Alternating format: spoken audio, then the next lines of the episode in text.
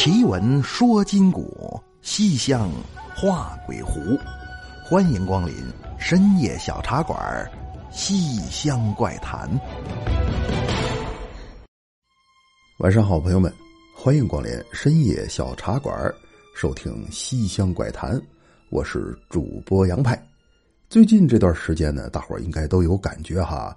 时不常的，他就闹停电，哎，让不少人都回忆起了我们的童年。不知您各位什么情况啊？反正我小时候停电那简直就是家常便饭。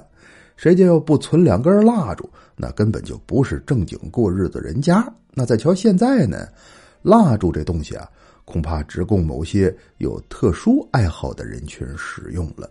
你说什么爱好呢？烛烛烛光晚餐嘛？你这想哪儿去了？哈哈哈哈挺好啊，全当是忆苦思甜了。反正你要不这么想的话呢，也没人搭理你。那咱们今天晚上啊，就给大伙讲一个跟停电有关的故事，名叫《惊悚黄蝶》。那这事儿发生在二零零一年，说在当时啊，有这么一所学校，咱就不提是哪个大学了啊。那时候呢，这校园宿舍都流行分级制。怎么叫分级呢？你普通宿舍可能五百块钱一年，八个人住一间，但要多花点钱呢，花一千块钱就可以住四人间，再多点什么双人间、单人间，这都有，明码标价，弄得就跟酒店似的啊。至于说现在还是不是这样，我就不知道了啊。但在当时，为了搞活经济，在学校里开 KTV。完事找女同学过来坐台，这事儿都发生过，听起来很过分啊！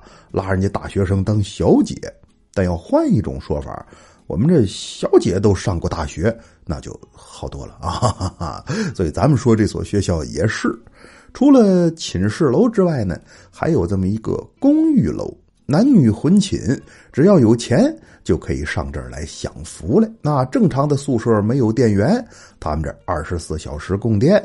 正常的宿舍一层楼就俩厕所，他们这儿每屋都有独立卫生间。正常宿舍你得爬楼梯，他们这儿电梯直达不费力。正常宿舍呀，就寝说话都扣分他们这儿可以买电视、电脑、VCD，是这么一个地方。那么事发这屋呢，叫五零三宿舍，住的都是有钱人家的孩子啊。说有这么一天晚上，宿舍老三神神秘秘回来，跟大伙说：“你们猜，哎，我我买着什么了？”大伙纳闷买什么了？弄得神秘兮兮的。老三说：“我说了，你们别激动啊，刚才我跟婷婷他们宿舍几个姐妹出去逛街去了。”婷婷啊，这是老三的暗恋对象，天天净陪人家逛街，给人当跟班但却始终没有一个明确的答复。那说刚才啊，我跟婷婷他们宿舍几个姐妹出去逛街去了，他们在屋里买东西，我在外头抽烟。这时候啊，来人问我要盘子，嗯，这人大概四十来岁，一脸的猥琐相啊。我说你都有什么盘呢？这人说什么盘都有，先看你喜欢什么了呗。老三说：“那你有拳皇吗？以为是卖游戏盘的呢。”这人一拍大腿，就知道你喜欢那样的盘。说着话，抄出来一摞光碟。哎，不知道内容是什么，但看那个封面啊，可全都是黄色图片。这么个全黄啊！一看这个，老三脸腾家就红了。他虽然是有钱人家的孩子，但是这种人呢，都分两个极端啊，要么就是英年早熟，没多大呢就什么都品尝过了；要么就是从小被父母保护的太好了，手捂手捧的，就怕孩子跟人学坏。那么显然呢，老三属于是后者，所以冷不丁看到这种光盘，他能不脸红吗？但脸红归脸红。这人正常的七情六欲他还是有的啊，否则的话呢，也不可能天天跟女同学屁往后头转了。一瞧这个，赶紧回头看婷婷他们买东西啊，买的还挺投入，并没有注意到自己，这才低声询问：“那个多少钱一张啊？”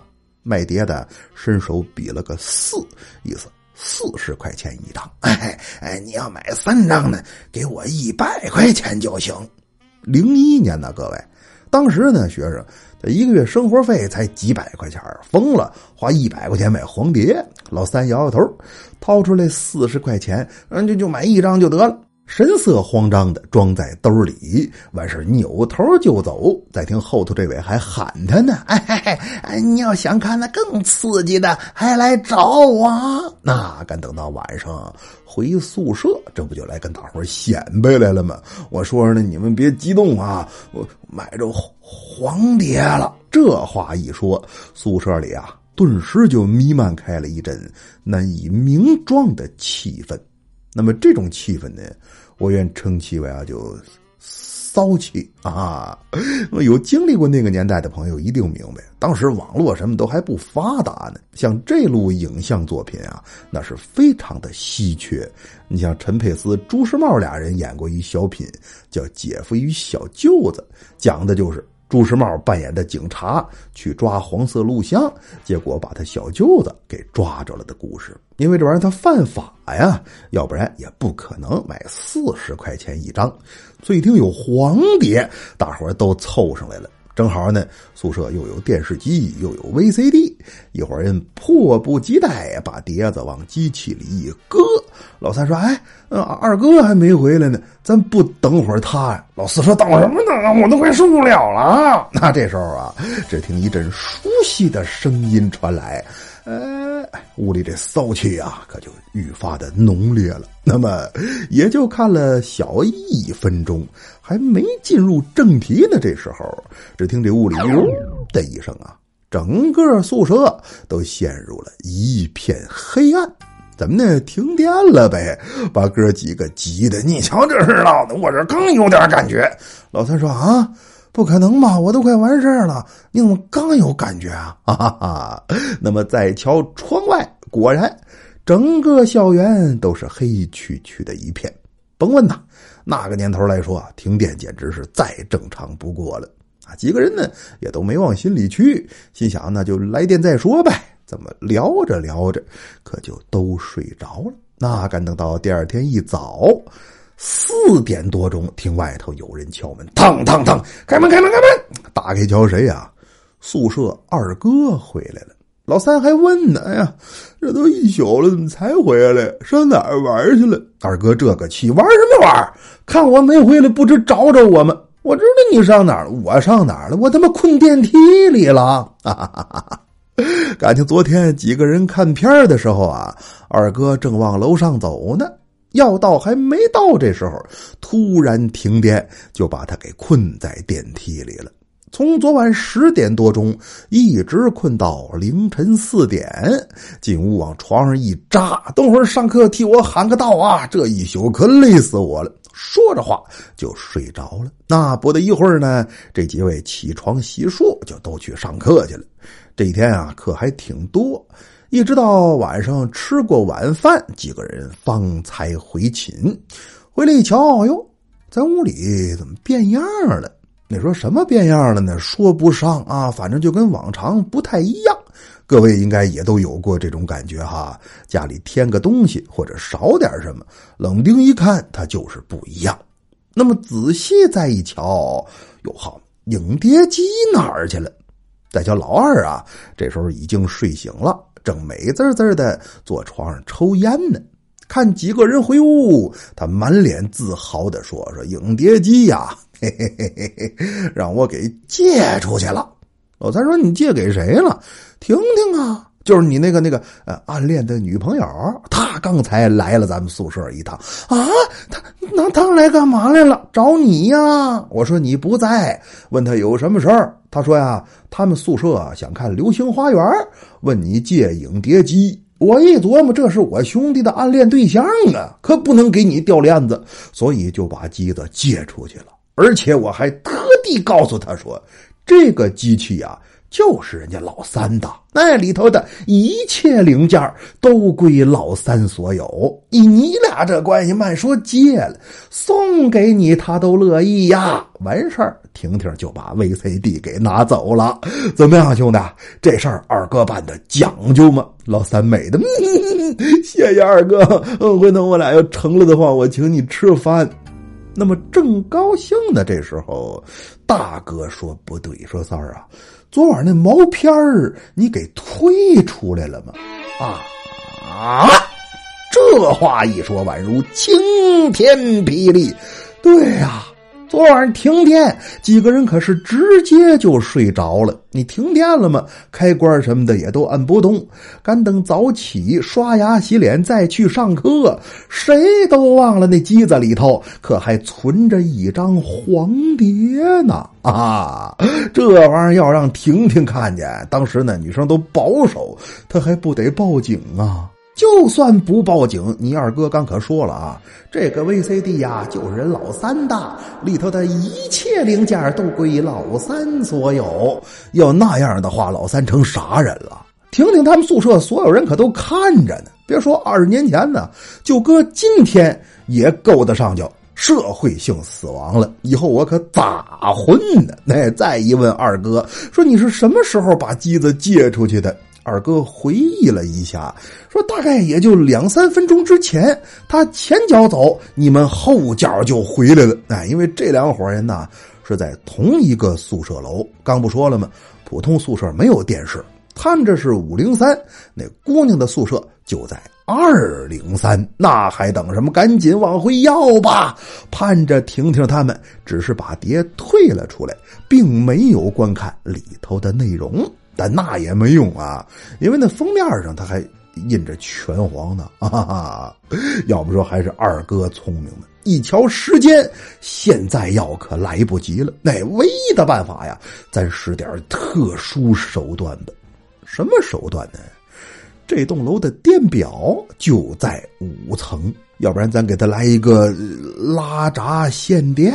大伙说你疯了，不给通知就停电，那同学们不得骂死你？那没办法了，为了老三的幸福啊，就让大伙再苦一苦。老三说：“你再胡说八道，这节目就要没啊。”讲故事啊，大伙不要瞎联系。反正现在事到临头，只能出此下策。几个人来到电表箱这儿，就把电闸给拉了。那之后，疯了似的往楼下跑。好在呀，说话这天是星期五，转过天来放假，同学们或是出去玩或是回家。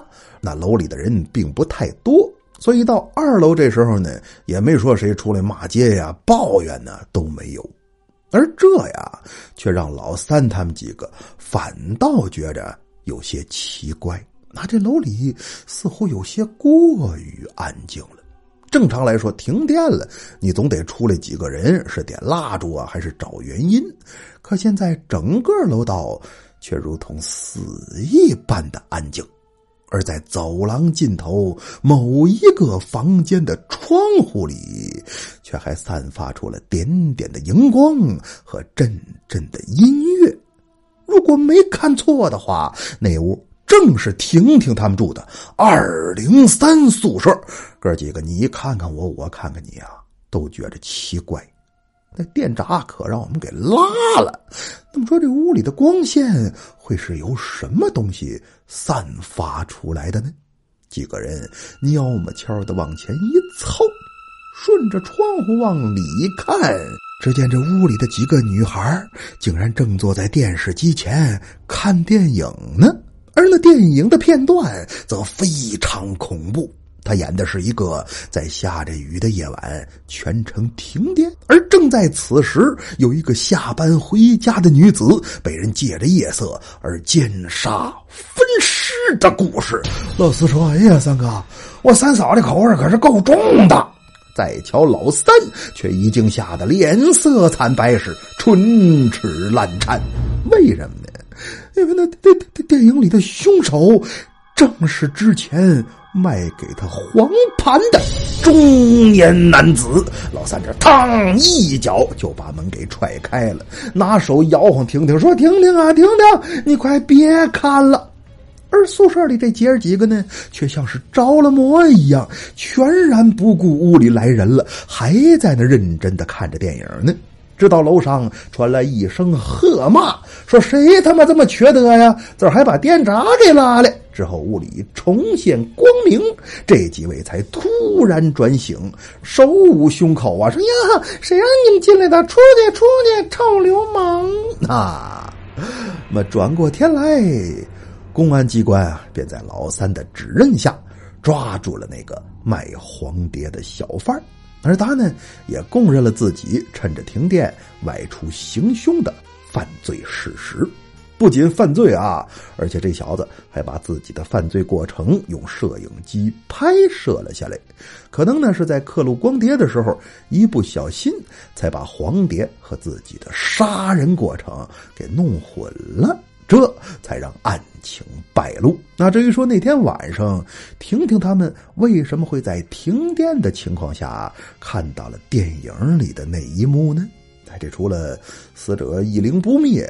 想通过碟片为自己伸冤之外呀，我也想不到什么更好的解释了。哎，只希望在未来的日子里，咱们都能踏踏实实的少停几次电，这样的恶性事件呢，我想一定就会越来越少的。哎，好了，那么 今晚的故事就是这样，接下来进入互动环节。你说总停电这也不是个事儿啊！各位家里该存东西存东西，该买什么就早点买回来吧。那咱们今晚节目的互动环节呢，就依然为您推荐一个网购省钱神器，叫兔省省钱平台。无论您是在哪个网站买东西啊，只要把您想买那件商品的链接发送过去，就可以获得省钱返利了，是不是很神奇呢？教给大家具体怎么用啊？首先关注微信公众号。A P I 六八零，然后无论是网购、买电影票、订外卖，再或者汽车加油，只要找它就都能省钱了。有什么不会用的地方，可以找客服咨询。只要记住关注微信公众号 A P I 六八零，字母 A P I 加上数字六八零，一看叫兔省，那就对了。感谢各位，接下来看上期节目大伙儿的留言。来看树阳龙哥六六六留言说：“他说派哥从来没有读过我的留言，职业医师已经考完了。上次留言求派哥祝福的，果然没有读。有没有读不重要啊，考没考上才重要。怎么样，龙大夫？您是金榜题名啊，还是名落孙山呢？”，啊考上了你是龙大夫，那时候没考上呢，没考上这就小龙啊，这也太势利了，不能这样啊！无论如何，都祝龙哥妙手回春是玉满杏林。来，再来看有趣灵魂半壶酒留言说：“他说，请问想贡献一段自己经历的鬼故事给派哥，需要走啥流程？故事主要是讲我和两个同事出差，其中一个被鬼附身之后，我们驱鬼的故事。”你这什么单位啊？怎么还会驱鬼呢？莫非阁下乃是道门中人？所谓出差，该不会就是出去化缘去吧？听起来就很热闹啊！加我微信吧，仔细听啊！每期节目的最后，我都会公布我的微信号。那再来看，别吧，正潇洒啊留言说：“他说派哥，我在直播间买到了心心念念的雷积木手串，最近考研压力大，身体不太好，以后得多锻炼了。”身体是革命的本钱，等我成功上岸，再去支持派哥最新的专辑。哎，好嘞，雷积木手串啊，咱们节目里头讲过好多次了，这个非常难得。首先得是。野生的树木在自然的情况下被天雷击中，但却击而未死之后，被我们发现拿回来做成了手串。那传说这东西呢有辟邪的功效，一般妖魔邪祟看着这玩意儿呢哆嗦啊，不敢近前。但是这种东西呢也少，有些人找不着怎么办呢？他就拿电打啊，接上电源一过电，你看着反正也黑不出溜的。他拿那个以次充好，那么那种东西戴上呢，效果就差着呢。一般也没人怕你啊，知道的你是戴手串。不知还以为哪儿漏电了呢 啊！感谢支持吧啊！不管买东西还是听节目，都是对派哥的支持。淘宝搜索店铺“杨派的深夜小茶馆”之后，点一下订阅就可以进店选购观看直播了。那再来看这样的名字不好改，留言说：“他说反反复复的听小茶馆，听杨派奇谈，一年前就喜欢听故事，评论恨不得全跳过。现在除了故事之外。”更注重评论了，发现很多老听友要么没再听了，要么不说话了，感觉少了很多认识的老熟人。那你看，人生不就这样吗？你稍微上点岁数往前倒，你就会发现呢。那么人这辈子好像交过很多朋友，有过不少熟人，但是再一找呢，这群人却未必全都在你身边啊。否则的话，人生四大喜事就不会包含他乡遇故知这一项了。他乡并非重点啊，故知最是难得。所以希望各位朋友呢，也都能摆正心态，有什么事儿该忙忙您的去。无论您是上学呀、养病啊、当兵啊、服刑哎。服刑啊嘛，就那么个意思吧。甚至包括你觉得杨派傻逼啊，我怎么曾经会喜欢过这种人的节目，那都正常，绝不耽误。十年、二十年之后，你突然发现，哎，这人怎么还干深夜小茶馆呢？那个时候的欣慰与激动，那也希望等到那一刻来临的时候呢。你能把咱们失散这么多年来的票钱给补一下？哈哈哈哈 没想到啊，二十年之后我我依然是个财迷。哎，那么书也讲完了，水也喝干了，是时候跟大伙说晚安了。您可以在新浪微博和微信公众平台搜索关注“深夜小茶馆”，关注关于节目的一切动态，或者添加我的私人微信 xmyp 二零一一，也就是喜马洋派四个字的首字母加上数字二零一一，来与我交流文玩收藏，探讨奇闻。异事，感谢各位，更要感谢兔省省钱平台对本期节目互动环节的大力支持。网购想省钱，就请关注微信公众号 API 六八零吧。好了朋友们，奇闻说金谷，西厢画鬼狐，感谢光临深夜小茶馆，收听西厢怪谈。我是杨派，咱们下期见。